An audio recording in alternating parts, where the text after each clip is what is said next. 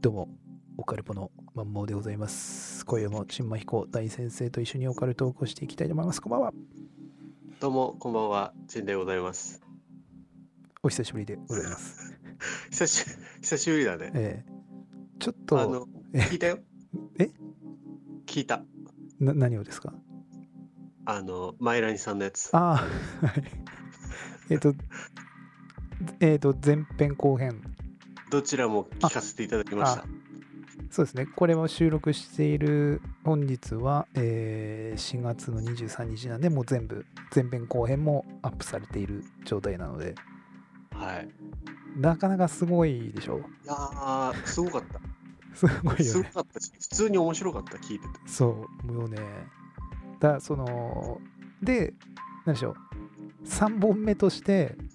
うん。俺とチンマンさんの、あの、 反反省会、あの、聞いた、聞いた話を、えーに対して、おーとかあーとか俺が言う回ね。そうそう、俺が、だ、本当の居酒屋トークですよね。俺が、こんなことあったんだぜ、みそたいなう。こんいやこんなマイナリさんっていう人からこんな話を聞いてさっていう本当の居酒屋トークが3本目であるっていうで、その後ちゃんとしたのを聞くっていうね、その流れそうでがすね。ねそれもいいですよねまあねいや、すごかったよ。やっぱね、えあの面白いね。えうんやっぱちょ本人の話ってやっぱりさ、うん聞いた話じゃなくてさ、うん本人の話はやっぱ一番いいね。そう一時情報源だからねうん。しかもなんかこうね、いろいろ小手先でうんいろいろね、面白おかしくしなくても、うんもう面白いんだもんね、話自体が。そう そうだね普通に伝えるだけでね。うんいや、だからすごかったね。怖い話3本プラスアルファなんかよいしょよいしょこうありの、であと質問コーナーみたいな感じだったんだよねあれうはね、ん。だ後からねあこれ聞けばいいかったあれ聞けばよかったとかいろいろね出てきますよねやっぱね俺もね、すげえね、思った。質問してもよかったっていうのが。うん後からあーっていうねうん。ほんま、ないのまた。またお時間がマイラニ姉さんがそうマイラニ姉さんねいそ忙しいんですよ、ああ、多忙な方なんだね。ええそうなんはいです、はいろいろね活動がありますからい。いやー、本当にね、あの、占いうんのテレビ見てるんテテレビあの、占ってもいいですかみたいなテレビ。フジテレビの。あなあれなそれ千葉さん前言ってましたっけなんかそういうのあるみたいなそうそう、なんかタロットとか、あと携帯電話の番号で占ったりとか、うんうんうんそういうのとかはどうなのか聞きたかったんですよ、やっぱああ まあ多分インチキですねで終わるんじゃないですかね多分り。まあ言ってみれば、ああいう人たちもその、面と向かってね、その人うんをね、こうんう、見るみたいな感じじゃん。うんだからなんかその、あの人、この人は本物、いや、こいつは偽物みたいな、そういうの聞きたい。そうだねこれテレビで見てなんかわかんのかもね気になるよねそういうテレビを見てて江原さんどうですかとかね。まあ江原ちゃんど江うで原さすかとかね美和ちゃんとかねうでも ここのこのオガルポットでもちょいちょい江原さんと美和ちゃん出ますけどうん江原さんは一応最初はマジモンだったけれど ももう今今ではというかんまあどんどんー歌音歌い出したからんおかしくなった。歌歌い出してからおかしくなったよ。 なんかね多分ね。そうだねうん。そうそうまあビンタロウニーヤン情報なんでまあなかなか激アツまあそうなんだろうなって言ったとこだね江原さんなんか美和ちゃんのなんかさ、うん甥いっ子だかもなんか、うんこの前なんか逮捕されたさ、うんなんか反ワクチンのなんか集団のなんか、あ大和山大和級だねあの中に入ってたとかなんとあか。本当にそれは分かんなかった あの大和級もねオガルポットでねちょいちょい隠語を使って登場させてんですよ実はあ、そうなんだ。ええあ、なんなのあの人たちは。あの人たちは、いや、まあ、いろいろ説はありますけど、あのどっから始まったのあれんどっから始まったの始まりは何なの始まりはもうね、寝ても覚めてもトランプトランプからだね。トランプ大統領支持派の人たちってことそう、あの、Q、だから、大和 Q の Q、Q アノンから来てんだよね、あの Q は。 Q アノンって何 Q アノンは、 前もちょろっと話したけど、あの、まあ、いろいろ、いろいろ小難しい、いろんな宗教がぐじゃんぐじゃに絡み合った団体ですね。あ宗教の人です宗ね。教ではないけど宗教ではないよその宗教ではないんだけどもその一応その Q, Q か Q っていうそういう人がいてその人がその世界のいわゆるいろんな闇の情報をこうリークしていくんだよね、おうおうでそれをリークしてでそれをこう拡散させる人たちがそののなんつうのグループの名前を Q アノンっていうはあ、世界中にいるんだ。そうそうそう、世界中にいる。日本にもいるよ。日本の Q アノンの人たちもいる。で、だそれも Q アノンの中でも、まともな、比較的まともな Q アノンというか、まあそういうのもあるよ、ある可能性あるよねっていう、その比較的その、まだままともなっていうかね、言い方はあれかもしれないですけど、おうそういう人たちもいるけれども、もう結構いっちゃってるよねっていう人たちもいるんだよね。ま今回のその、大和級みたいな感じで。あ、ああ、なるほどね。うん、なんでだなんでしょうあの大和級に始まりうん。あと国民主権党ねうんうん平塚党首、うん、国民主権党ってええ、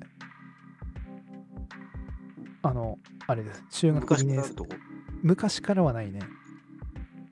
ここ何年かここ何年かであのあれ国民主権党のやつって知ってるあの中学2年生を妊娠出産させたお人う、そのツツイツイートで見たよ。ええ、うんうん。党首がねあそこ のあそこの党もあそこはもうザ反反コロナ反ワクチンの政党なんですよこれで、これさ、やっぱさ、えなんつうちょっと、あれだね。えはいあのー別に反ワクチンとその人の行動は別に切り離しても考えてもいいとは思うんだけど、ええでもね、なんかそういう、ね、中学2年生はいを妊娠させたの、妊娠そして出産ですねああ。まあ、それを見ちゃうとね、はいそのまともな、ね、ええ判断ができないというか、はい常識的な行動ができないはい人た人のはい他の考えとか他の主張も、はいまあそういうねまともな判断をもとにされてないんじゃないかっていうねそうだね悲しい気かなそうなっちゃうんだよねそうだねその人の口から出る全ての言葉ははい常識を逸脱したそうそうそう、考えから出るええ、そう普通の人は考え考えちゃうとか捉えちゃうよねもうねまあ普通中学2年生妊娠させないよねまあそ そそうだね普通ねだって40代とかでしょ多分投手だから若よくてんうもんそうだね40代だしょうねで親と一緒じゃんその中学2年生のおなだぐらいっつってもなんら不思議じゃないですよねそうだよねうんで出産させたとはいこれダメだよね国会議員なんてやっててね国会議員じゃないですよまだ国あの政政党活動その国政政党とかじゃないんであせ えっ、と政党です政党政党の党首でまだえ議席がナイスないってこナイスだとない日本第一党と同じです桜井真子ちゃんと同じですねああなるほどええじゃあなんとなく大丈夫だと思うこれね そう、国政政党じゃないから。その遺跡持ってたり、なんかね、うん影響するんだったらちょっとやばいなと思ったけど、うんそう大丈夫じゃないだって、チンマン島の当主みたいな、そんな。そうそうそうそうそう同レベじルでしょ同じ同じ全く同じですあ、じゃあ、オッケーオッケー。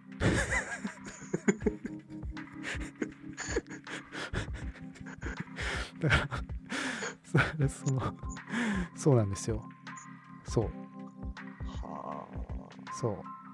だからもう何でしょうね半コロ半枠の人たちはもうちょっと行っちゃってるっていうレッテルが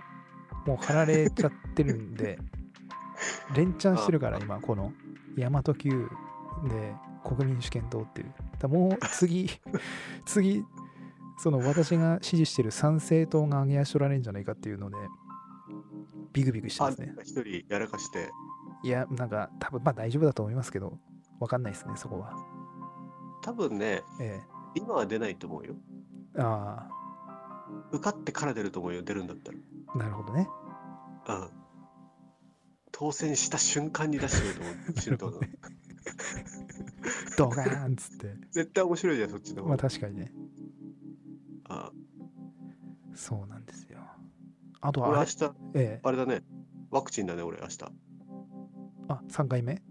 3回目。あら。嫌なんだけど。 どこのどこのあーっと、モデルナ。あれあれチンマンさんってずっとモデルなずっとモデルナ。ああ。あれ選べんのあれ。ファイザーかなんかって。選べんだけど、ファイザーの数が少なくて、あ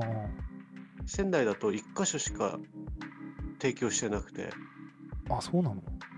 人そ気なこのは予約取れないみたいな。人気ってことファイザー。そう、なんか集団接種とか、うん。大規模接種とか、うんそういうとこでは、うん。ファイザーはほぼなくて、うん。ただ個人の病院とか、うんかかりつけのところにはあるかもね。ああ、なるほどね。うん。嫌なんだけど、俺明日。え、受けなきゃいいじゃん、別に。そしたら。 そうなんだけど、えそうなんだけど、まあ、そう確かもにそのとりなんだけど、そうも言ってらんないっていうとこですよね。うん、まあ、そうだね。まあ、ちょっと、ね、あの、なんか、重症化防ぐみたいな、うん。そういう目的で打つんだったら、うん。なんか、子供に打たすようなさ、うん。風潮き出てきてるじゃん、少しずつ。出てきてるね。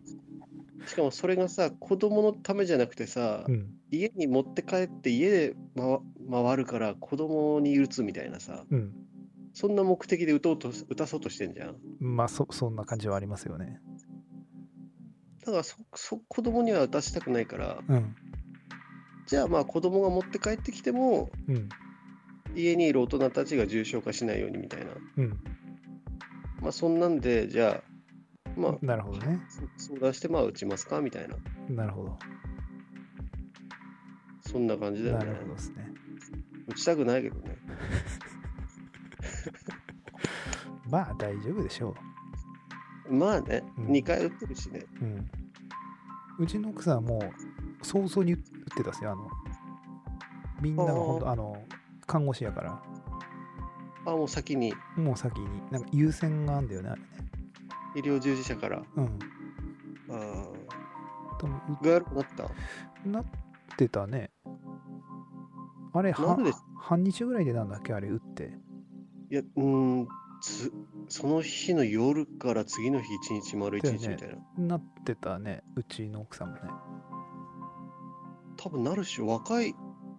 大ちゃんとこの奥さん若いっしょだってまだそうだね、30代前半やから。まあ、普通に、うんあーってななってたよ、 普通に。ただす、ごカロナールとか飲んで、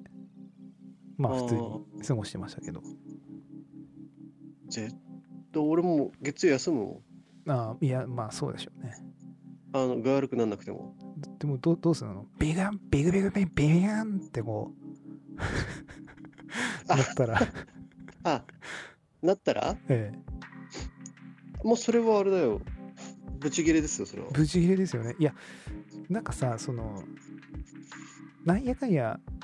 ゼロってのがすごいよねと思ってねうん。因果関係ゼロっておかしいでしょ どう考えたって おかしいね。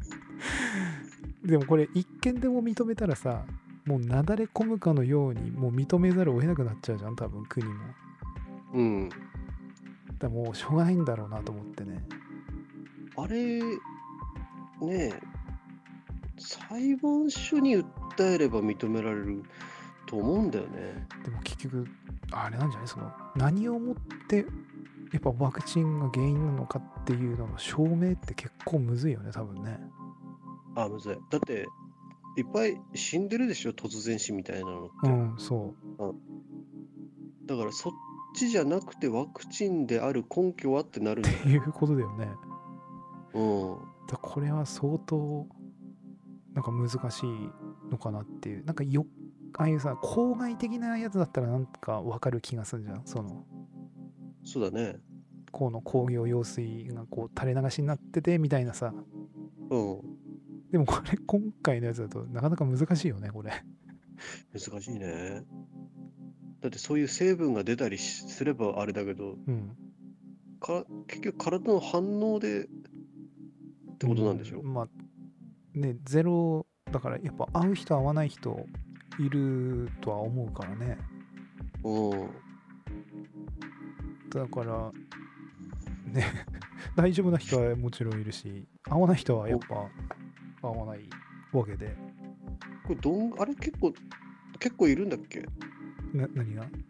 その死んじゃった人とか。なんだっけ1500何名とかじゃなかったなんかあのニュースのやつとか見るとあー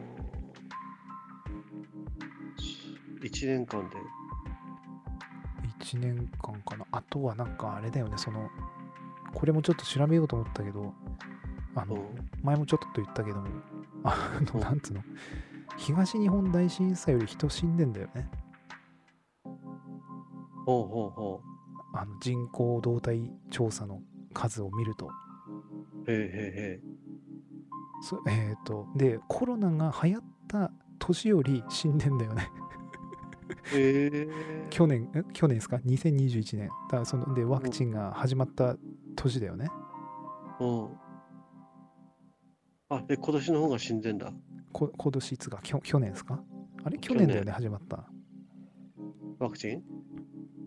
ぐらいしかその想像がつかないっていうか要因的なところでうんうん。陰謀だけどねこれはね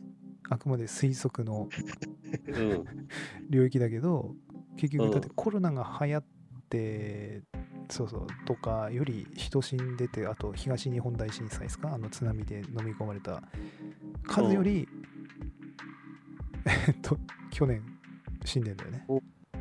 あそんなにその人口動そのいわゆるなんだと突然死みたいななんかそんな感じですかなものすごく数で死んでんですよ本当に去年 ?1 万なん8000人ぐらい死んでんだっけかなあの普通にねもう全然東日本大震災より分で死んでんですよ去年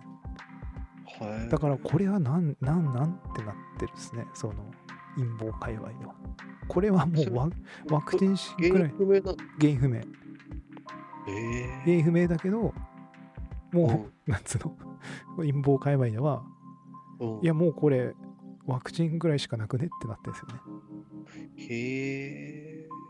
どう考えてもおかしくないっていう。うんそう。ただこれは その何ワクチンのあのなんか報道でされてたあの数とかには入ってないんだよね。なんで入れないんだろうわからんですね。そそこはちょっと私もまだ詳しく調べてないんであれだけど、 ただその人口と原、因不明ってさ、うん、司法解剖とかされるのかなどうなんでしょうね。で、ああいうのって殺人事件とかだとかなり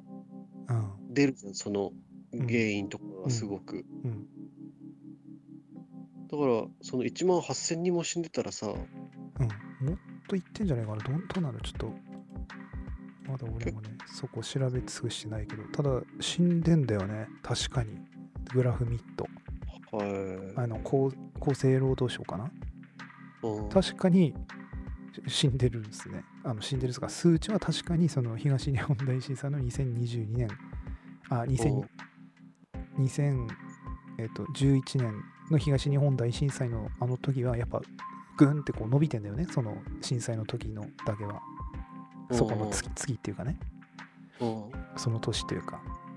うんうんそれを越しちゃってるのが確かに越しちゃってんだよね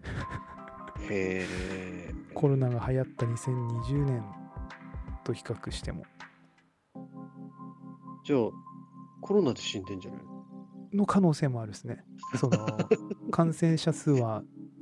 去年の方が多いですもんねうんそうだあコでロもナあれかコロナで死んでたらうんあれかコロナで死んでなくてもコロナで死んだことにされてるんでしょ一応ねそってこのとはええ普通なんつうの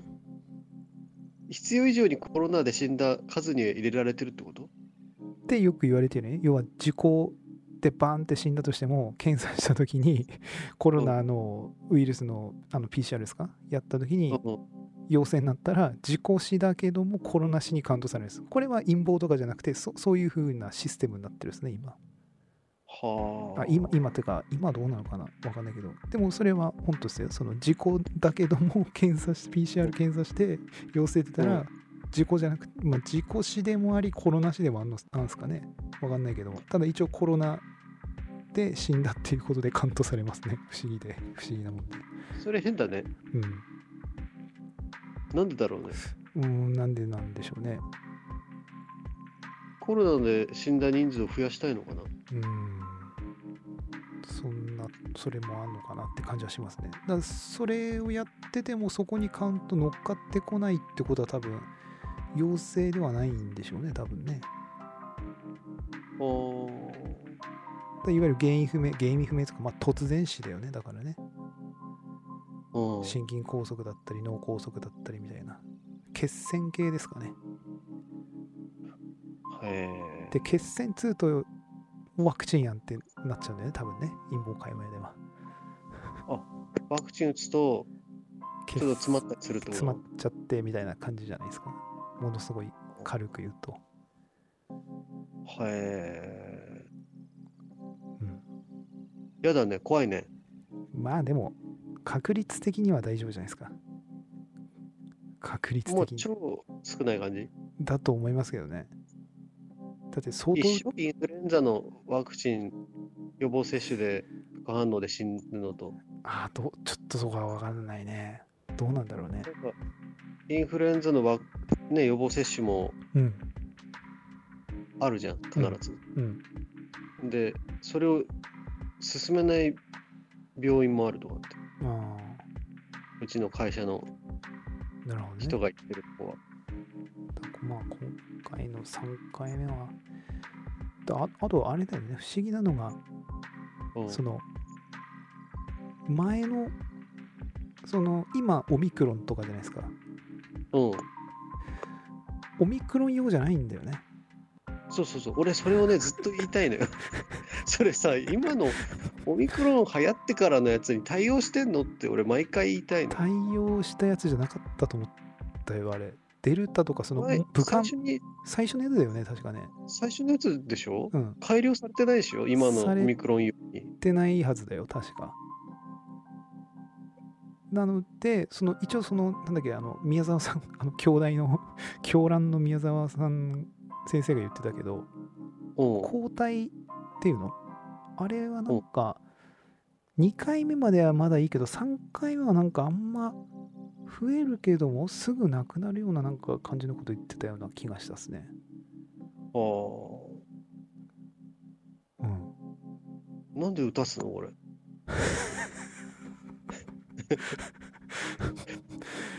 4本目もやっぱ4本目打つための3本目的なまっちゃん言ってましたね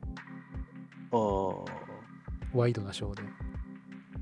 4本目や打だつ4本目打たすために3本目打たせたいんじゃんみたいなこと言ってたっすね。やだねだから4本目来ますよね。スパン短くなってるらしいっすよ、そして。要は抗体が多分すぐなくなっちゃうんじゃないかな、多分。あーでも4本目はなんかあれだよね。なんかニュースではねちょっともう高齢者限定とか、でしたっけみたいなうん、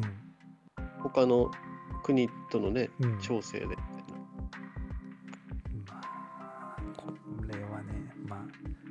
まあ明日ですか明日だね。これもしチンマンさんがビグビグンってなったらこれオカルポットで緊急特番でボロクソにそのこれねあ、そう そう。報道ですよねもうね皆さんにご協力しまあて、も俺らはもいういない、いないだろうけどね。この世に。皆さんにご協力していただいてもう拡散という俺、俺のい、 親の遺言だね、今回はじゃあ。遺言にならないことを祈っていや、ブチギレですよ、その、ですよねあの、死なないにしても、その、なんかなったら、うんブチギレですよ。ハゲたらブチギレですよねハゲたらブチギレ。一番切れる。 一番切れるよねお前ら大丈夫言うたんちゃうんかっつって。ええそれ切れるそうだよねよ。まあそんなところですかはいあの前前哨戦前哨戦で 約26分うん。あ、本題。 本題が今から始まるということええこれもうちょっとね、はい実はね私もその前哨戦で言いたいこともあったんですけどいいはい。ですかねあ、なんでもいいよ。あの我らが仙台市長はいはい。あ の千葉さんツイートしてもらったじゃないですかあツイツイートのええはいはいはい。あのそれその他にも彼女やばいっすねなかなかあれ、氷さんってさ、ええあのーあっちの人、左翼の人だよね。バリバリ左翼でしたねバリバリでした氷さんとが、そうだよね。うん、あのねあれでした私たちのもうアイドルである辻もっちゃんねうん。辻もっちゃんがねもう支援応援されてましたね仙台市長選であだしあ。うん。慰安婦問題ももう一日も早くその謝罪と賠償をって言ってるしうん。あと選択的夫婦別姓ですかこれも賛成だしっていうもうバリバリあっちの方でしたねああ。ビビりましたよなんかね私宮城県って、その、う自民党弱いよね。 うん、こう秋葉賢也氏にちょっとしっかりしていただきたいですね。そうだね。てか、あの、平気でね、うんあ。の、なんだっけ、我らが、うん、のりこさん。ええーそうそうそう。えあの人が知名度だけで取れるんだからね、うん。しっかりした自民党の議員が立ってないってことだよね。そうだね。こそう市長がそっちう側でしょだって。市長がね、えーもう武蔵野市市長と同じですよ。同じ。やばいからね。うん。いやー、ビビったっすね。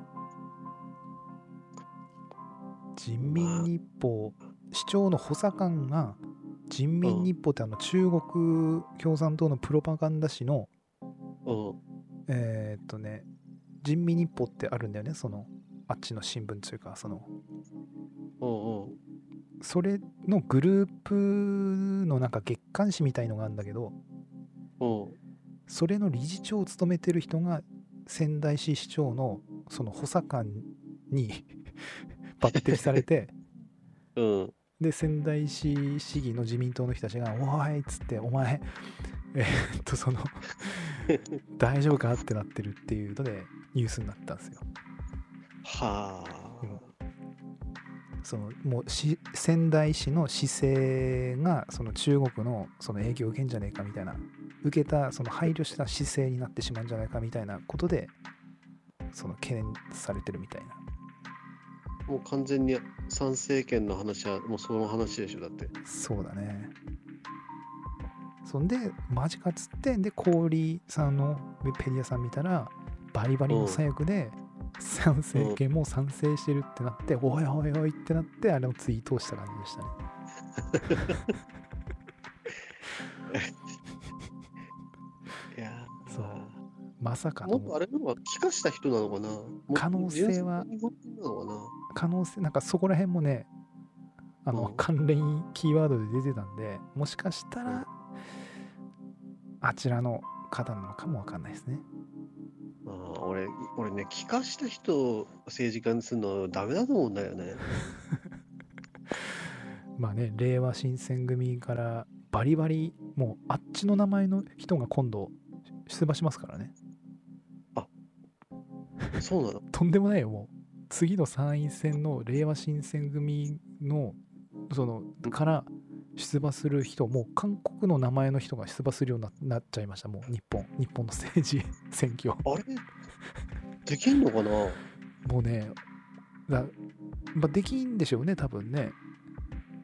でねもう政策がもう完全にあっちもう確かね、あれできんのかな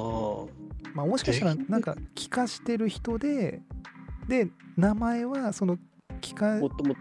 残してみたいもともとのそういうあっちの名前で出てるのかもわかんないですかけどな。もあ、蓮舫みたいなことね。そうそうそうわかんないですけどももううん。まあ いやいやってお前日本で日本の政治ってなんであっちのやつやんのっていうかそのいやあっちでやったらいいんじゃないですかっていうねとんでもないいのが起こりますよ今年の夏は、いやーやばいね。えそういう人たちがえうん決めるんだよ、日本のルールを。そうだからねもうもう日々ね私は YouTube でねもうストレス発ストレス発散のためにね政治批判をしまくりもしまくるっていうですね今行動に出ております頻度が多くなってきたもう追いつかなくなってきたんだそけうど。もうねいいやと思ってあの編集とかしないでうん。もうスイッチカメラスイッチピッてやってもうバーって離してピッて止めてあとアップっていう もう単なるストレス解消ですねあのはえ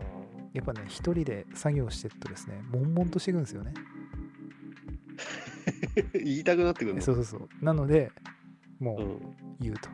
で記録してアップするっていうただもうそれもうストレス解消ですね単 なる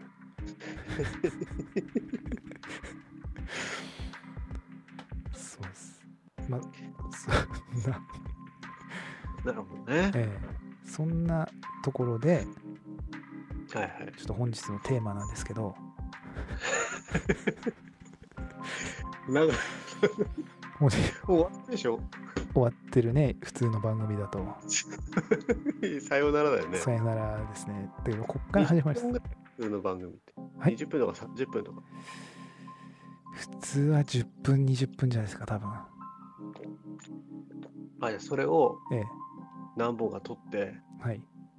みたいな感じなんだね。でそうだね大体なんかちゃんとしてる人たちだと10分20分のを取って週に2回とか3回とか結構小分けにして配信してる感じが多いねああ。 うんこれ、うオカルポット、はいあれだよね。一本取って、はいギリギリでいつもこう、だもうだからこれを例えばほんなんでしょうこれでいまあここ、ま、このまま録音して2本に分けてアップするっていうのもまあありっちゃありかもわかんないですよねあ、そう。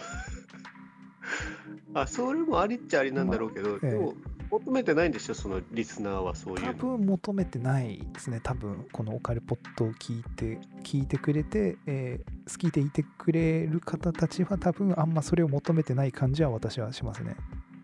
だって1時間20分とかさ、うん CM なしでやってるわけじゃん。そうだ ねオールナイトニッポンの長さ だよね。そうだね、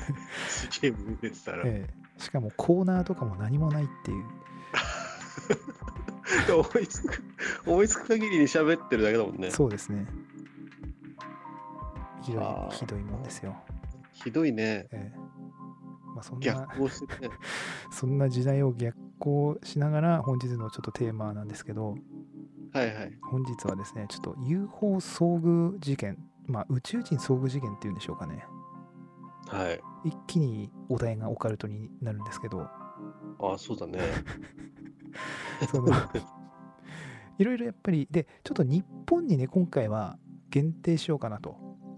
はいはい。やっぱ世界各国あるじゃないですかその UFO 目撃したりあとアブダクションとかね、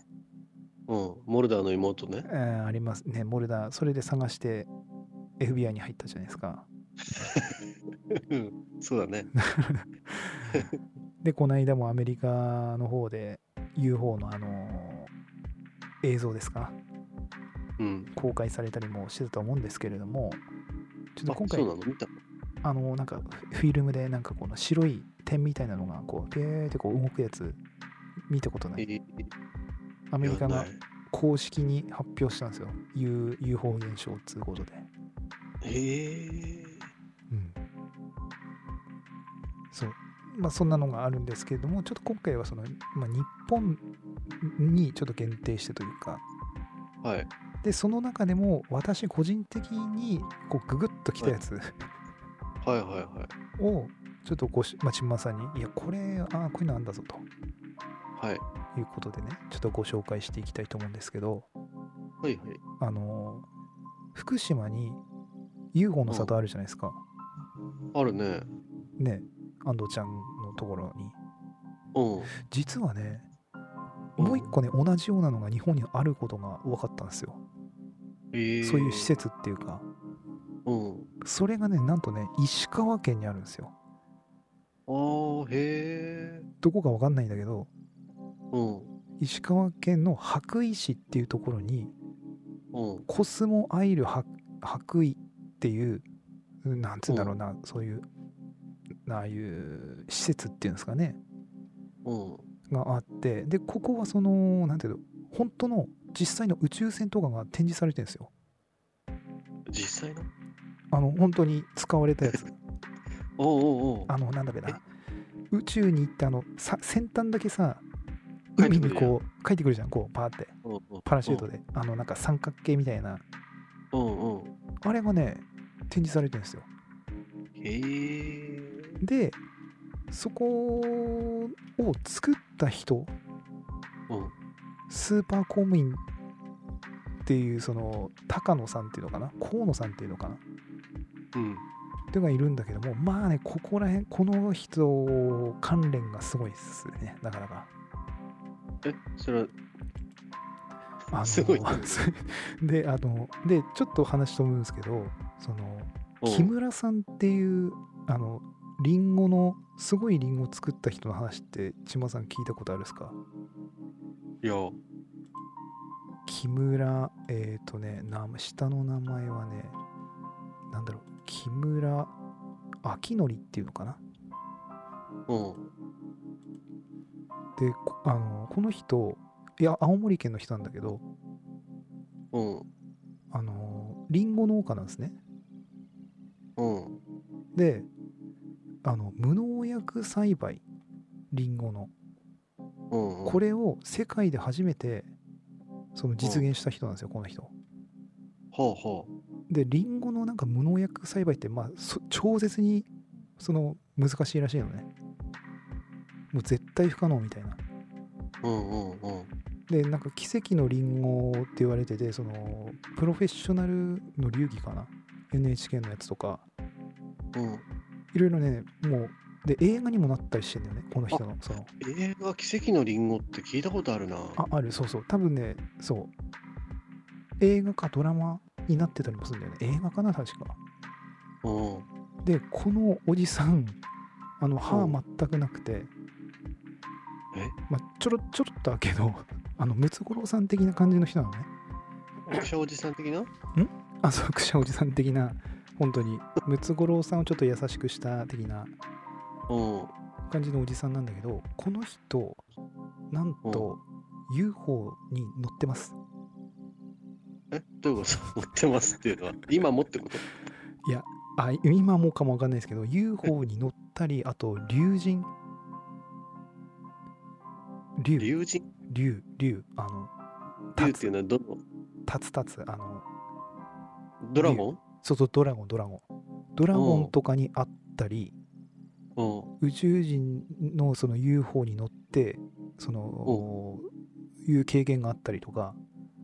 うんなかなかね超絶な経験をしてる人でこの人それはどうし、それは何どういうことえっ、ともうそそういうことですねだから不思議なそう体いうこ験となんだ。不思議な体験をしている人でうん。でなんだろうなそのでその中でちょっと興味深いのがうん。その UFO にこの木村さんが乗って乗った時にうん。その金髪のその女性地球人だよねうん。を見てなんかそれは覚えてたらしいのねその木村さんっていうおじさんがねうん。で今度ちょっとまた話戻るんだけどさっき言ったあの石川県の羽咋市のその施設作った人いるじゃないですか公務員の人、う河野さんっていう人がいるんだけどもうん。この人っていうのがそのいろいろその昔その UFO の番組とか作ってた人なんだってねええテレビの。うんうん。、でエリア51とかそういったとこにも結構行ってた人でうん。でその人がその UFO にアブダクションされたそのアメリカの5人かなうんをこう取材してたんだって。うん。でそしたらその中の中の女の人の金髪の女の人がそのう UFO の中に東洋人で、えーうなんでしょうもう歯もなくて眼鏡かけて てみすぼらしい格好してて、うん。えーそういう東洋人が乗っていたっていう話をその河野さんが前にその聞聞いたんだってねそのインタビューで。うんうん、で今度その河野さんがこの木村さんにうん、会った時にうんその話をししたんだよ木村さんに。うん。そしたら「あそれうん俺だよ」みたいな。俺その金髪の女性 UFO の中で会ったよっていう話になってはええー、みたいなあ。うんうんうん。あで木村さんが確かその河野さんが作ったテレビ番組をテレビで見てたんだよねうん。そしたらその木村さんはあこの金髪の女性テレビに出てる金髪の女性 UFO で見た人だ会った人だってなってうん。で河野さんがこの木村さんに会った時にあれ俺だよみたいなことになってええー、っていうはあ。なんかすごいことになってんだよ。そうそう、すごいことになってるんですよ。それ何どうやって乗った のどう詳しくはね、その途中経過ちょっと気になるね。 そう詳しくはね、この木村さん結構本出してんですよね。あじゃあそれにそれにね、書いてあるんですよ。書いてそうだね。うん。そう。はあ。で、もう一つ興味深いのが、うん。その地球のね、残り時間的なものを、その宇宙人に教えられたっぽいんですよ、この木村さん。はなんかこのカレンダーみたいなのがあって、あ。うん。で、なんて言うんでしょう。これな、なんなんみたいな。うんうんうん。でカレンダーですみたいな。うん。で、まあ地球のカレンダーですよみたいな。これ何のカレンダーですかって言ったら宇宙人はこれ地球のカレンダーですみたいな。うんうん。で、、1枚が1年分ですみたいな。うん。で、そしそしたらですねその、そのカレンダーの枚数っていうのが、うん。あれっていうぐらい少なかったらしいんですよ。じゃあ。やで、ばいじゃあんれ、そう。で、木村さんが、えこれで終わりっすかみたいな。あとないんすかって言ったら、その宇宙人は、そうっすよ、当たり前っす。これで終わりっすみたいな。あじゃあ。ってなってでその木村さん曰くは地球のカレンダー残りがめっちゃ、まあ、そろそろ少ないくてうん。もうあと十数年とかで十数枚ぐらいしかなかったらしいですよそれいつの話乗ったの多分だからこれいつだろうねつい最近つい最近ではないですね多分10年とか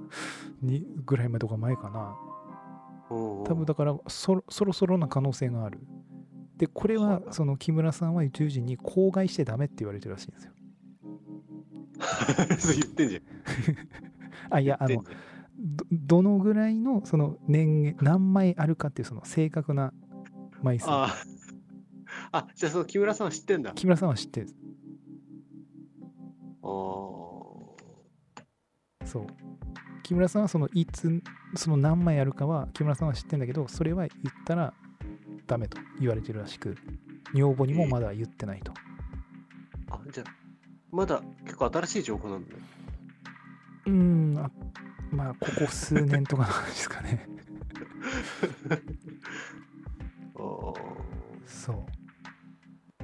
このすごいねそれ木村さんの話はねうんこの結構 YouTube とかでもこの木村さん自身が実際に出て話してたりもするのかな確かちょろちょろっとへで本来はそのリンゴ農家なんでその無農薬のねーうんうんなんでその聞かれないと話さない感じなんだよねそれ本職は農家だからそうそうそうそうそうあの床屋のおばちゃんみたいな感じあそうそうそうそうそう聞かれりゃ言うよみたいなそうそうあなかなかねこの人ねすごい話でででこの木村さんの本をーうんあのジョン・レノンの奥さんいるじゃん小野陽子お小野陽子がこの木村さんの本をどっかの空港かどっかで発見して見ておで感銘受けてこれはやばいっつってアメリカのその日本日本語を英訳した本を出そうとしてたんだよね。ほうそこまでうん、でこはのいはい要は無農薬栽培のこのややり方みたいなそういうのをこうどんどんこのやっぱ広めた方がいいみたいな感じかな多分小野洋子的には。おうおうなんだけれどももうんう出版の直前でおうあの出版停止です突如として。なんであのあっちのですねその農薬会社っていうんですかおうえーと、なんだっけな。有名な農薬会社があるんだよね。おうそこから、その、もう圧力。なるほどね圧力がかかって、うん出版停止っていう。はで、小野洋子さんから、木村さんに、うんもう直伝来て、あうんあなたもうアメリカに絶対来ちゃダメですよみたいな。うん殺されますみたいな。っていう時代にまでなってるっていう。は要はその無農薬のあうんその栽培方法が広がっちゃうと農薬売れなくなっちゃうんですよ。ああ農協みたいなもんねそうそうそう。なのでそこでそこのなんだっけなももえっ、とね農薬会社がねこれ陰謀業界でもよく聞く名前なんでねそのなんだっけなもう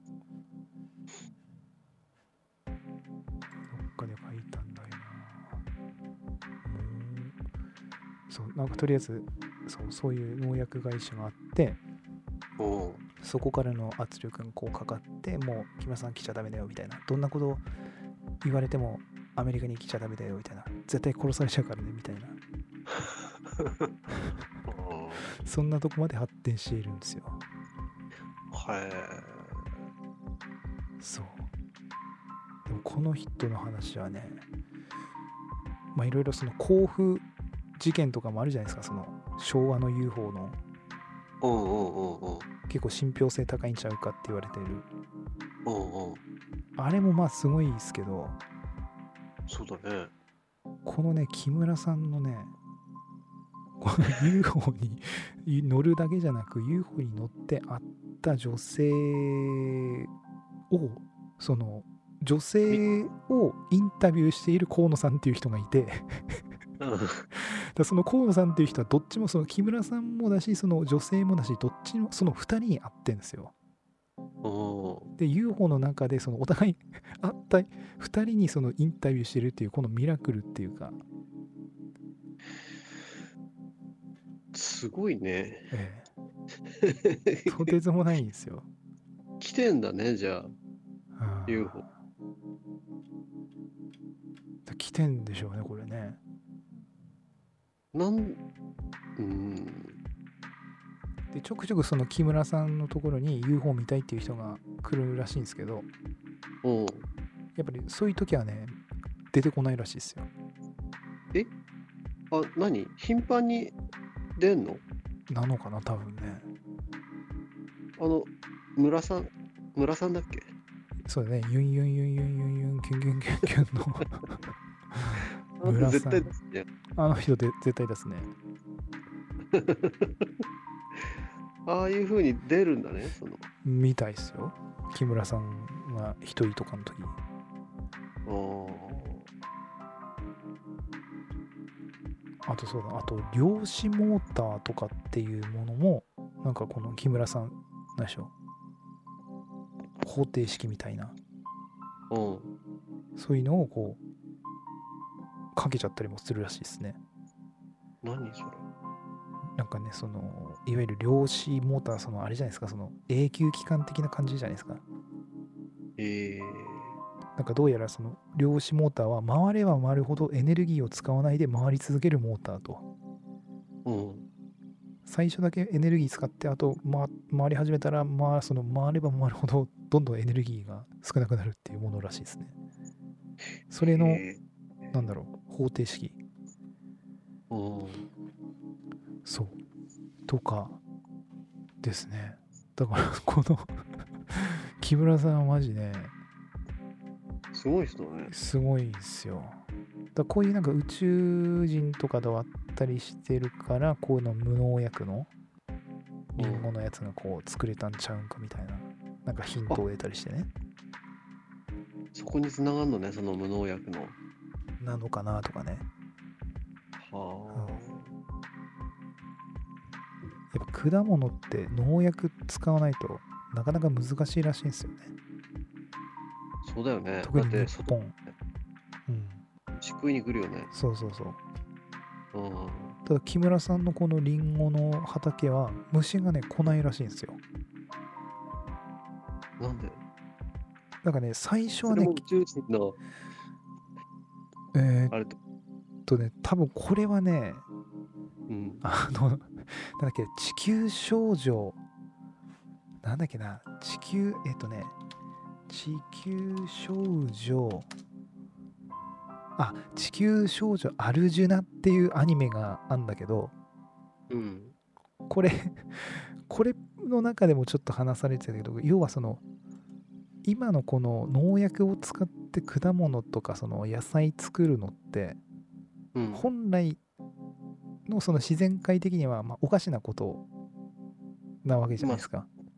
そうだね。本来ないじゃないですか農薬ってうん。なだからその農薬を使うから虫が来る的な感じのところなんですよねその農薬使うとその、虫死んじゃうでしょうん。で虫死ななんかえっ、とねどっから話せばいいんだろうこれ難しいなその えっと要は農薬使わないと自然のそのも元通りになるから、うん。そもそも虫なんて来ないっていう感じ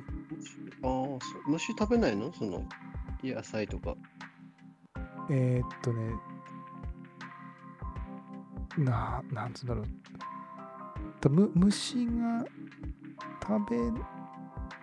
ちゃうよね食べちゃうよね食べると思うけどね。食べちゃうよ自然ねにあるもんだからうん。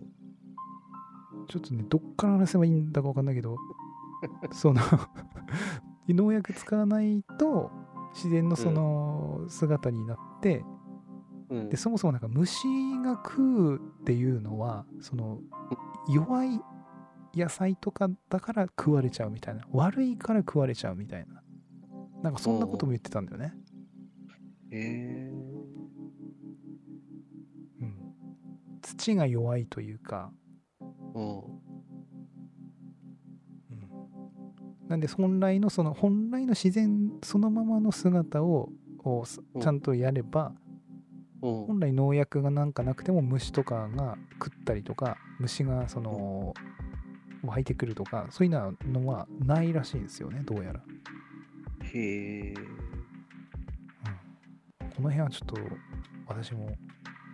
だいぶあのふわふわとした知識でしか話してないですけどは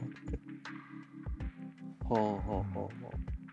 これがね私のその何でしょう宇宙日本でその宇宙人というかその UFO で遭遇したうん。事件まあ事件というかそういううんネタとしてはね一番興味そそられるのがねこの木村さんの話っつうか木村さんの宇宙人体験なんですよねうんうんうんうつろ船とかもねありますけどねそのああ、江戸時代の。江戸時代とかのねうんうんうん。あとね総総八本っていうのもあるんですよねそれは何昔なのこれもね昔これは江戸時代そうだね江戸時代とかだね弥生あ平安時代とかかな平安時代とか江戸時代にもこういう UFO が目撃された伝承みたいなの残ってんだよねへえ。総八本っていうだこの総八本っていうのが石川県なんですよでこのそうさっき言った石川県がなんでそこの、えー石川県のなんだっけえっ、とさっき言った白石か白石がうんで、なんでその UFO のこのを使った町おこししてるのかっていうとこのえーっとなんだ今言った総八本総八本伝説っていうのがこの石川県にあるからそれでその UFO を使った町おこしをやろうっていうことでなったんだよねはい。でこの総八本はマジねあのアダムアダムスキー型っていうのかな本当定番の感じの UFO の形ですねなんかシンバル、はいシンバルの上になんかこうポコってこうお椀乗せたようなうんうんうん。そういう感じのうんうもんのが、まあ、日日本のこの石川県のところに平安時代とか江戸時代に目撃された伝説があると。うんうん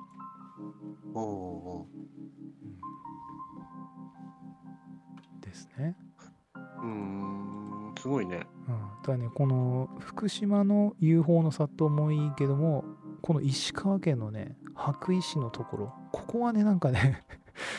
写真で見る限りだとあのちょっと言い方申し訳ないんですが福島の安藤ちゃんには言い方あれなんですけども福島の UFO の里よ りあの、う何でしょう宇宙船とかうんそっち系のね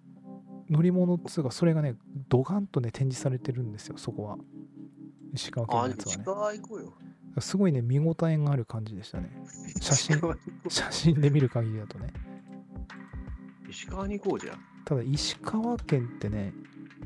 私ね場所ね全くどこにあるか分かんないんですよえ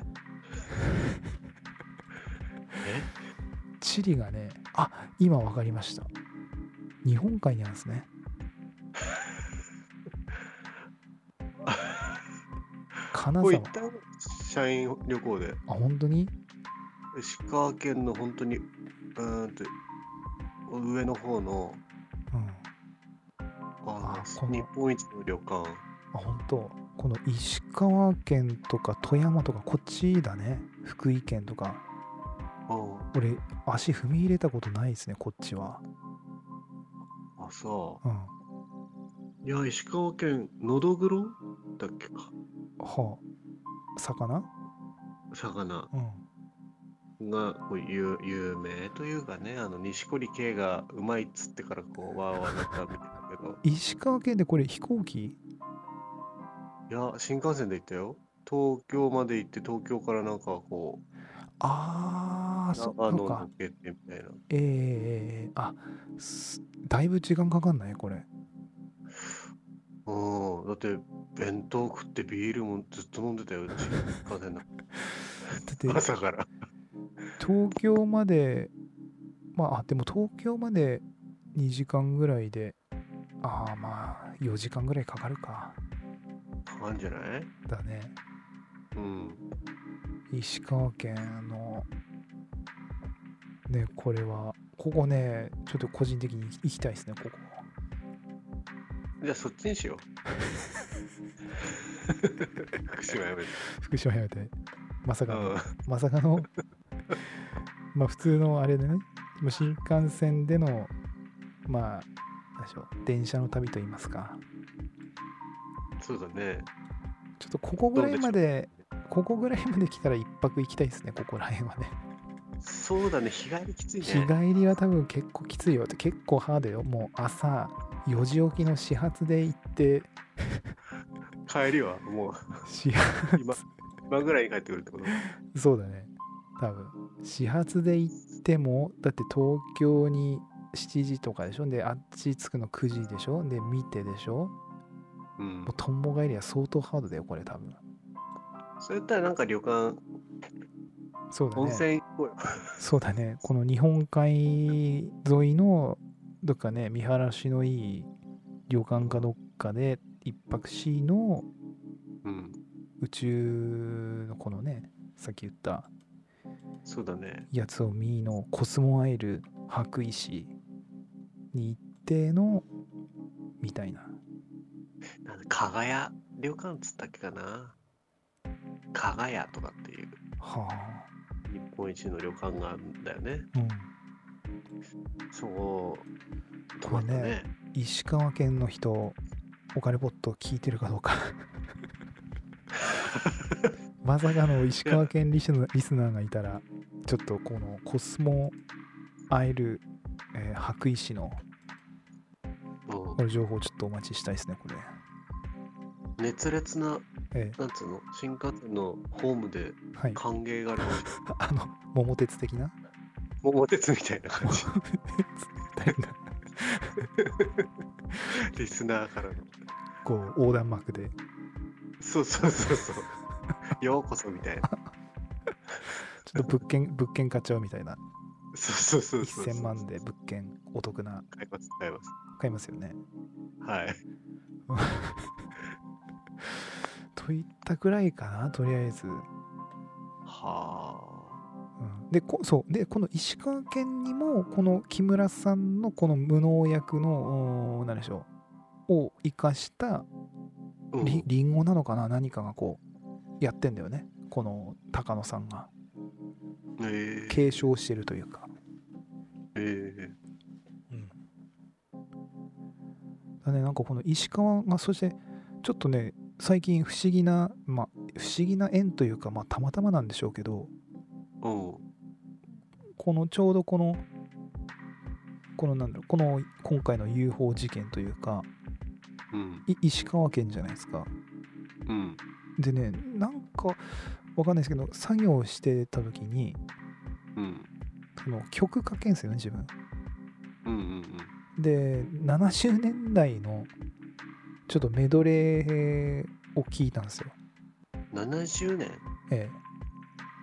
え、1970年代のヒットソングヒットソングメドレーみたいなねそれね、外国あいや日本の日本のなんか昭和ですよ昭和のピンク・レディー的なやつですねああ、ああ、ああそこら辺の年代のあ。昭和あ昭和つうかなな70年代うん。うん。 70年代の日本のなんか歌謡曲メドレーみたいなうん。それを聞いてたんですけどうん。これねあの津軽海峡冬景色のうん。歌ってる人がうん石川さゆりさんっていう人なんだよね。うん。うん。うん。でそまずそれにドハマりしたんですよ。ああ、津軽海峡冬景色うにん。、のうん石川さゆりさんが歌ってるんだけどもでそれのね19歳のね石川さゆりさんがねめちゃんこ可愛いんですよ。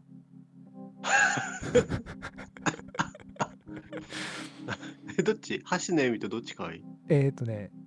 あそこちょっとこうつけがたいねそれ は。あ、そう。そうまあそのあ、そんな若い時から石川さゆりさんって。そうで19歳の都議の石川さゆりさんの歌声がまあ半端ないっていうかこれはその俺坂本冬美が歌う津軽海峡冬景色しか聞いたことなかったんですようん、俺も坂本冬美って言いそうになったもん俺。そう津軽海峡って。そうでそうで誰の俺歌なのそもう誰の歌なのその石川さゆりさんが一番最初に歌ってるっていうかその石川さゆりさんの歌を聴いて坂本冬美が演歌を目指したっていうぐらいの人なんですよそうなのね。そうだからそれをまず知ってあこの人が本当に歌ってんだと思って、まあ、坂本平はいわゆるカバーなんだと思ってね演歌会ってさ、人の曲歌うよね。うんだあのね。うんリスペクト的なねうんうんうん。そんでそれの石川さゆりさんがまずおすげえなと思ってヒヒットっていうかねあしたんですよでじ実はそしてもう一人いたんですようんあの「待ち伏せ」って曲あるじゃないですかえ待ち伏。どせういうや「つ待ち伏せ」っていう曲待ち伏せ。あの演好歌きだったのよあなたうんうんうんうん胸の奥でずっとってあるじゃないですかあるね。あれをのあれのなんだろう作曲してるのはユーミンなんですよねえー、荒井由実なんですけれどもそれを歌ってる人は今度は石川ひとみっていう人なんですようんうん。でねあ、瞳。いうん石川ひとみねでねこの石川ひとみさんのね19歳の時のねこのうんやつも出てきたんですけど、まあめっちゃ可愛いですよあなた19歳好きね。いやこれ違う見てほんとね見てもらいたいこうねもうびっ19くりするぐらいね可愛いんですよ19歳好きだね。でこの今言う歌った通りその「好きだったのよあなた胸の奥でずっと」ってなってからカメラが正面に来てこうこのもうこのぐーっとこう近寄ってくんですよねズームインみたいな感じで。うん。でその時のねこの瞳がねもう吸い込まれるんですよ。もうもうねダブル石川にやられたんですよね。はあ。でそこに来てのこの、えー、と石川県に新たな UFO のそういう施設があるっていうのがこう分かってですねうん。なんだこれはとこの石川つながりはと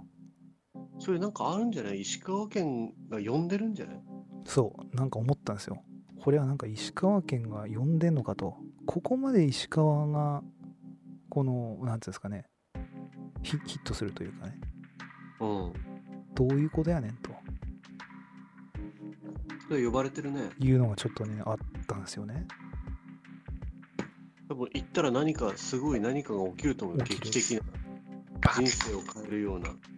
ドカのビカビカンってこう衝撃が走る何か出来そ事うそうそう。ターニングポイントになると 思もしかしたらねここねチンモンさんとその旅館で泊まってる時にアブダクションされるかもわかんないですよね夜ねう。こそうだね。う起きたら「あれいねえぞあいつ」みたいなあるよあるよ。チンモンさ誰んもも。そうそうそう「あれいない」 っていうまあもういないっつったらこの海のあの空中あたりで俺がブンって中浮にか浮いてんでしょ浮いてるあー浮いてる浮いてるあーっつって吸い込まれてってるっていうのがあるかもしれないですよもしかしたら。そうだね。ええ木村さんと同じ体験をするかもわからない。近々あれだね。まあ近々2000人達成したらじゃあ石川県だね。ありますね、これね。なんあと何年ぐらいでいや、でもわかんないですよ。ん下手したら、今年はどう難しいか。今年はどうな、わかんないですけど、えそんなペースで増えてんの聞いてる人。えっとですね、今、ちょっと今見てみますか。おう今はですね、あ、今は1122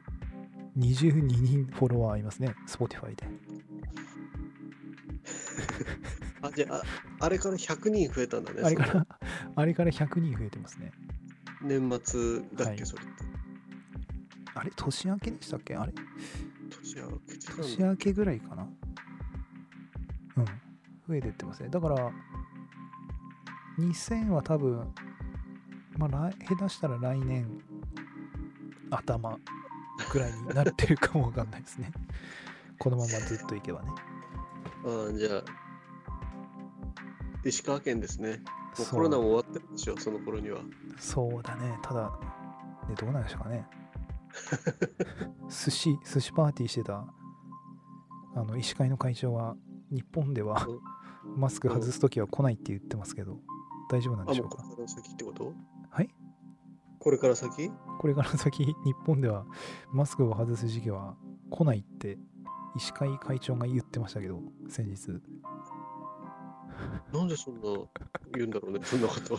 うんちょっと頭おかしいですよねだって自分自身はだって去年の夏に国民の皆さん自粛してくださいっつってのに寿司屋で女性とあの会食してますからねまあ、不倫でしょまあそういうことですねあ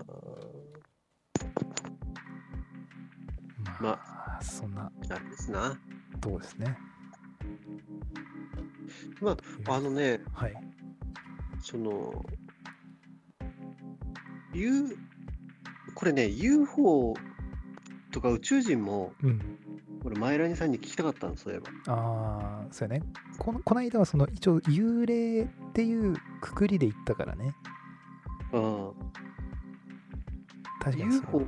UFO、UFO 幽霊説って前に言ったじゃん、俺。うん霊感の強い人が UFO を見たりするとかって。うんだから、うんあの地球外から来てんじゃなくて、うんこれ幽霊だと思うんだよね。まあもうそれ結構の濃厚っていうかあのー UFO 研究家の界隈ではその宇宙からっていうよりかはどうやらねその地球の中から来てんじゃねえか説ってのが結構言われてんすよ。あ、なんか火山の中に入ってったりするよね。そうそう火山の中からあ火山の中から出たり火山に入っていったりするっていうのがまずあるしうんあとさっき言ったあのアメリカの軍が公開したその UFO っていうのも海の中に入っていったりするんですよ。ああ、じゃあやっぱりな何かしら地底にヒントがあるんじゃない、うん地底海底あたりが何かこういるんちゃうんかと。なあ、俺、なんか幽霊のような気すんだよね。だその何でしょうああいう UFO 的なあの映画で出てくるような UFO 的なやつっていうのはあくまでその俺らのその何ていうのその意識意識というかうん。意識であれがああいうふうになんつうのその映画とかさ、そういうのの影響でそう見えちゃってるだけでうんうんうんだそのそういうもともとのそういうなんつうの UFO 的なエネルギー体はうん。なんかそそういうのでこううまくこう見せてんのかもわかんないですよねそういうふうにあ人間のそういうなんつうんですかそのイメージしやすいあのマイケル・ムーア的な感じであ。うん。アクア法的な感じでそのうんその見ている人がイメージしやすいとっつきやすい姿で現れるというか、なるほどね。うんうんなるほどね。だ宇宙船まあビンタロウにもなんかそんな感じだよねそのうんなんだっけは9割8ビンタロウニーアン説だと8割9割は地球人が作った軍軍用機みたいなこと言ってるからね、ああ、やっぱり違うね。うん、現実的だよね。という こと。そうただ1割とか2割の本当に一部は本当に分かんないものはあるっていう、ああ。うん、大概は軍用機その軍関係のなんか兵器うん。地球人が作ったものだけども残りのうん1割2割のに関しては本当に分かんないものはやっぱ実際にあるのは事実だよねみたいなことはなんかねピンタロウに言ってましたねああなるほどとでなんか撮りながら「何これ何これ」とかって言ってる映像もあるんじゃんなんか、ほとんどフェイクだろうけどうんなんか日本のさ、うん沖縄だかで撮られた映像でさうん街中のほんと空にさうん光が浮いててさあーなんか見たことあるなツイッターでもなんえかなんこれツイッターでもなんか投稿されてませんでしたなんかさそうそうだと思うね何あれとかってやばくねとかっつっててうんすごいのがその違う地点からも撮ってる人がいてうん同じやつをうんあれ UFO じゃないのとかって言ってる人たちがいてうんで新聞にも載るといううんうん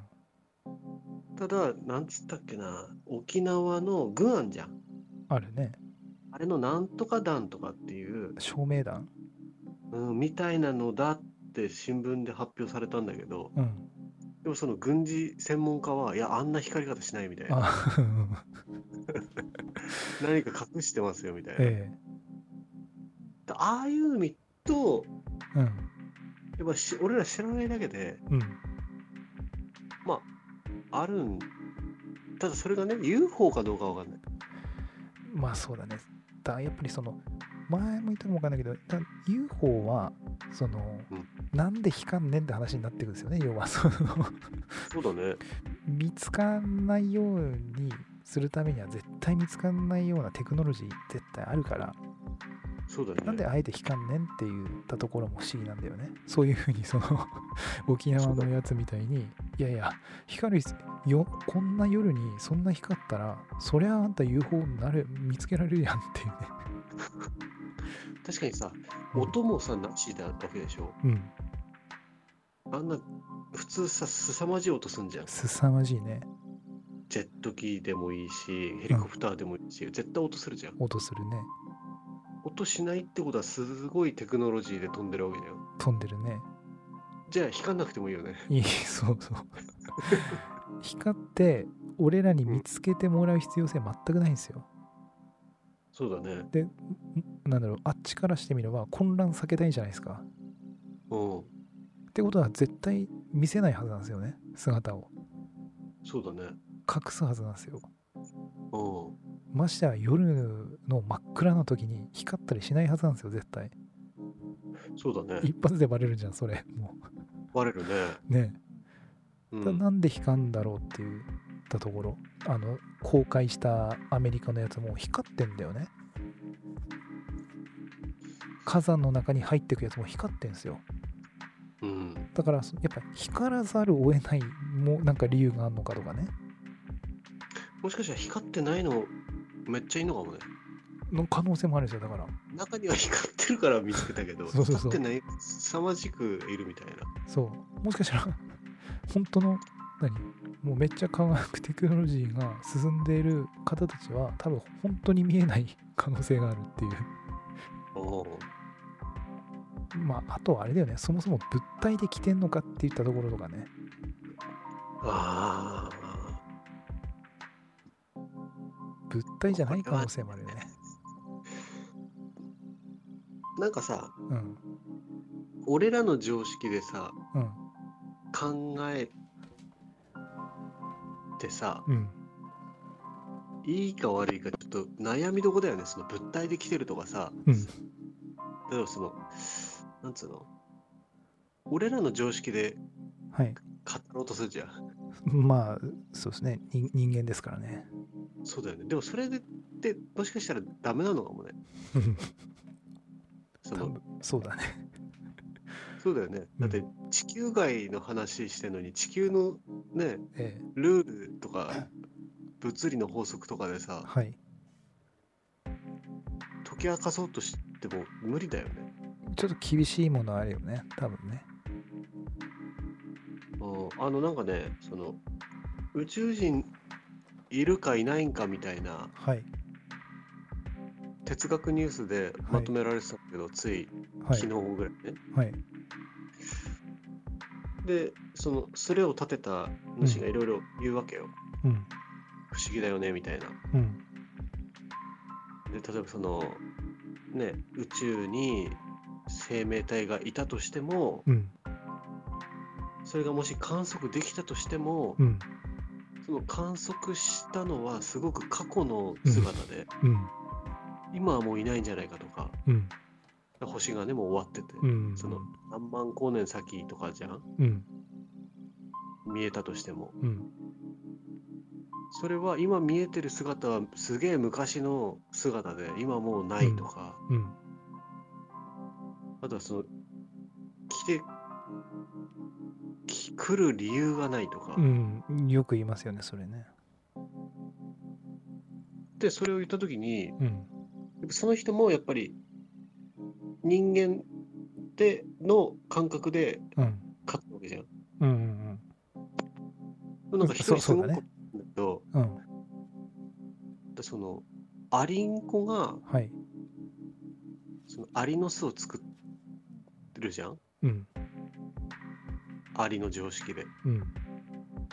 でも横で高速道路人間が作ってるじゃんうん。でもアリはそれを観測できないじゃんそうだね。もう規格外だからうん。大きすぎてそね。ういうことそういうことなんじゃないのってその宇宙人とかうん。 UFO とか宇宙船とかうん。あるかもしんないけどうん。こっちでがもう観測できる次元の話じゃないんじゃないのって、うん。でかさだってうん。宇宙人とかさうん。その乗り物とかさ俺らが乗るサイズで考えてんじゃん、えー、そうそうそうだね。そうだよね富士山ぐらいでかいかもしれないじゃん、そうそうそうそうそう。そうそうだよねそういやもう地球ぐらいでかい可能性だってあるよねそうそう。逆もあるからね、逆も。めっちゃちっちゃい そうそうそう。そう。ほんとそうなの。虫とかだから俺宇宙人説あると思うよああ。ハエとかおかしいっていうもんね。ハエのあのそうそう助走なしでうん。あの飛び立つとかあとはうん空中であのそう急に方向転換するじそゃ、うんそうそう。あれどうしてんのあれ、なんか、確か、なんか、航空力学にかなってないらしいですよね、あの、ハエって、ねな。ないだろうねうんあれ航空力学解明できてたらうん。あの動きするよねジャンプジェッ ト、そうそうそう。まあ、全員酔うだろうけどそうだね。もう、とんでもないことになるんでしょうけど。すごいよね急にうん上下左右そうだすよべ、ての方向にさ、ん自由にガンガンガンガン行くじそうだよ。とんでもないですよ、ハエは。ゃんあらあれうんあれも宇宙人かもしれないしうん。ただ俺はその宇宙人だ UFO はい。幽霊説は唱えていくよこれからもね。あの銀河鉄道の時もさはい。あの 絶対あれ UFO じゃん完全にそうだね。飛び立ってるからね。飛び立ってしかも霊感のない横の友達もはい。それを見てるわけだから踏切もなってますもんね。踏切カンカンカンカンなってん電車走ってきたと思ったら、うん目の前でさらに飛び立っていったっていうね、そのうん銀河鉄道事件っていうのあがありますね。多分ね、しうんコアなファンは多分知ってると思うん だそけうだね。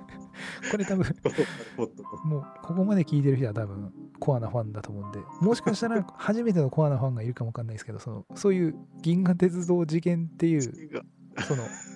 嘘かもし思うかもしれないですけど、そういうふうな出来事が本当にあったんですよね。あったのねその岩手のそ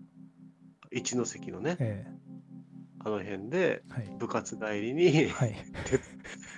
その踏切ではい。待ったらはい。カンカンカンカンなって電車走ってきてそのまま目の前で空に飛び立ってったっていうのをはい。部活帰りの女の子2人が見たというはい。その片方の人がうちの常務の、はい。えー、と奥さんというっねていうことなんですよね。はいだからそそれをだとさその隣の人を見てるわけじゃんうん。あのマイライニさんの怖い話の第2位のさ、うん。あの車の話だったじゃん、ガキね、ガキ。うんうん、あれも横の人は普通の、ね、人で見えてそたうわだけじゃねん、。うん。見えてた。一緒にいると多分見えるんだよね多分だうかん。ら多分その銀河鉄道もうん。多分幽霊だと思うんだよねなるほどね。うんだからゆいやけども俺 UFO 幽霊説うん。かなり魂魂ということですかそうすると人間の幽霊ということですか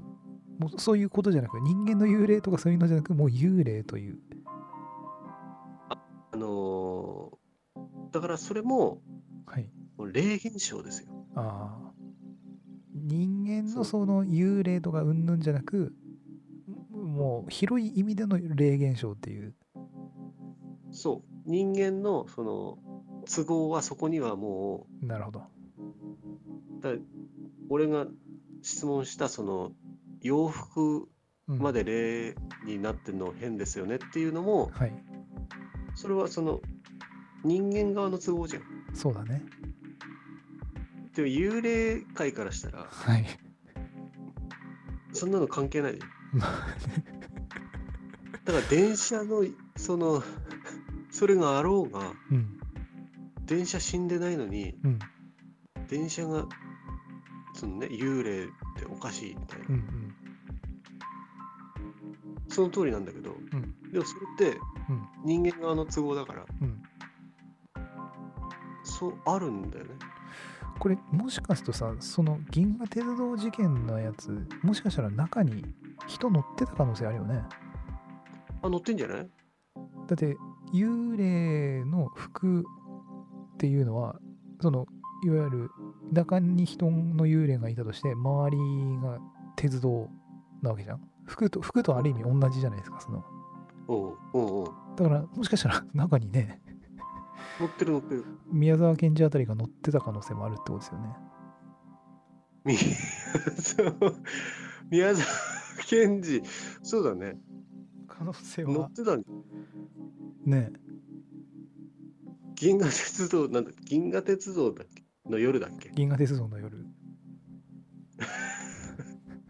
銀河高原ビールうまいっていうところそれはあの岩手のそうそうそう遠野のあたりかな銀あ河高俺銀河鉄道うんキャンプキャンプ場あ、本当遠野うはんカッパだよね、遠野は。カッパだねうん、あのねなんだっけ行ったねキャンプ場あ本当宮沢記念なるほどみ。たいななるほど。なるほどね。と思いますよまあそうっすね。まあ、なんで、まあ、とりあえずその、なんつうでしょう。ちょっと UFO はね、うんちょっと石川県には、ちょっと伺いたいのはマジありますね。そうだね行きたいねうんあとこの木村さんにもこれあって聞いてみたよね青森だからね木村さんの方が近いんですよ場所的にあそう木村さん行って聞いて話してくれんのどうなんでしょうかねまあわかんないですけどまありんご農家やってるからね事前にリンゴ買いに行く手ってでいういことね。で、事前にお電話してね、えあのよく YouTuber がやってるようにえ、はいね、低姿勢でね、そうねあのー、つってね、うんあのお話伺えませんでしょうかみたいなね。そうねりんごじゃなくて UFO の方 っていうそうそうそう。で、一箱買って帰りますんで、つって。卓球にやってますかみたいなね。そうだねそうそうそう青森の弘前かな確かえそうなんでー、すすよごいね。じゃあ、青森にする青森もいいね。青森の方近いしね。青森だったら日帰りで全然行けるっすよ、多分。いや、泊まろまあそうだ ね。う。温泉。温泉。温泉行き温泉ね。うん。あと、淳くん、運転手カ。メラあ、カ メラマン。そうよね。回しっぱでね。そうだね。何起こるか分かんないから、急に来るかもしれないから、UFO は。で結局あれでしょあのあの棒棒を使ってさスマホをうん。固定してさあ、ゾゾゾスタ自イ分ルの。顔に向けてさ ゾゾゾみたいにさそうそう。ゾゾゾ自ス分タイのル。顔を映してるえ映像とはい全体を映してる映像で、はいあとうまく編集しえて、はい。なんか見つけた時に「わー!」とかなってんのをさそうそうそうそう。そう。編集するんですよ。そうです。あーじゃあいいね楽しくなってきたねじゃあそうだ福ね島行かないってことねまあ、福島は福島でいいんじゃないですかその 近い し。安藤ちゃん待ってるし、なんだっけ飯坂温泉だっけ飯坂温 泉。そうそう福島は福島でね、いいとこなんで。じゃあ福島はただ遊びに行くだけってことね。そうだねあの UFO の里には行かないってことね。遊びに行って UFO の里行ってみたい な俺温泉入ってっていう、まあ、普通のあ、これムーの編集長がはいなんかやってるでしょ管理人かなんか。あ本当あれなんか違ったっけあそこつくできた時にムーの編集長絡んでなかったっけああでも絡んでるかもしんないねあそこ有名だからあのグラサンかけた人。あそうグラさん、うん三上編集長かな確かうん、多分。なるほどまあまあ、まあそんなとこですか。そんなとこですかね本日は、まあ、10もう1時間半くらいになったでしそうですね、12時回ろうとしていますので、じゃあまあ本日はこんな感じでよろしいですかね。ょ。もう、そうだね。もう1本だね、 1最本近。だね、最近。 そう2本、本当は2本、月にさ、え2回でしょ、これやってんえの。はい、収録。はい、だ2本ずつ撮んないとさ、週はい1本回せないじゃん。そうだね。もう1本しか撮れな いね。まあ、もう、ストックなくなったらもう私がね、単品そで、そ単品で、即興で、ええ即興なんで、かそうですね、普段のこう、鬱憤を。鬱憤を話しつつ、ただ、ポッドキャストはね、あまり、その政治批判をしないようにね、こっちは。使い分けてんのね。こっちはあまり政治批判に入らず、なるべくそのオカルトとか、確かにそういうのが好きな人がたどり着くんでしょ、多分その検索とかの。そうだね。そう。そこでね、聞いたら政治批判とかね、そう、ポッドキャストはあくまで、まあ、オカルト、まあ、あと、まあより政治批判つっても、まあ、今日話した脱よう線な、で、脱線でやるぐらいってことでしょ。そうそうそう、はい、とはいか、まあ、ちょっと陰謀的な、はい。まあ、陰謀はどうしてもちょっと若干政治が絡む感じのところもあるじゃないですか。そうね。ええまあ、それぐらいにして、うん。うん。かな、ポッドキャストの方は。YouTube はもうね、もうボロクソです。あっちは。いいんじゃないうん。まあ、あっちは鬱憤ばらしですね、もうね。そうだねう。ん。ダブスタもやりと。取って出しもやってと。じゃあまあそんな感じですはかい、そんな感じで今日ははい。終わりたいと思います。それではまた次回のポッドキャストでお会いいたしましょう。バイバイ。はい、じゃあ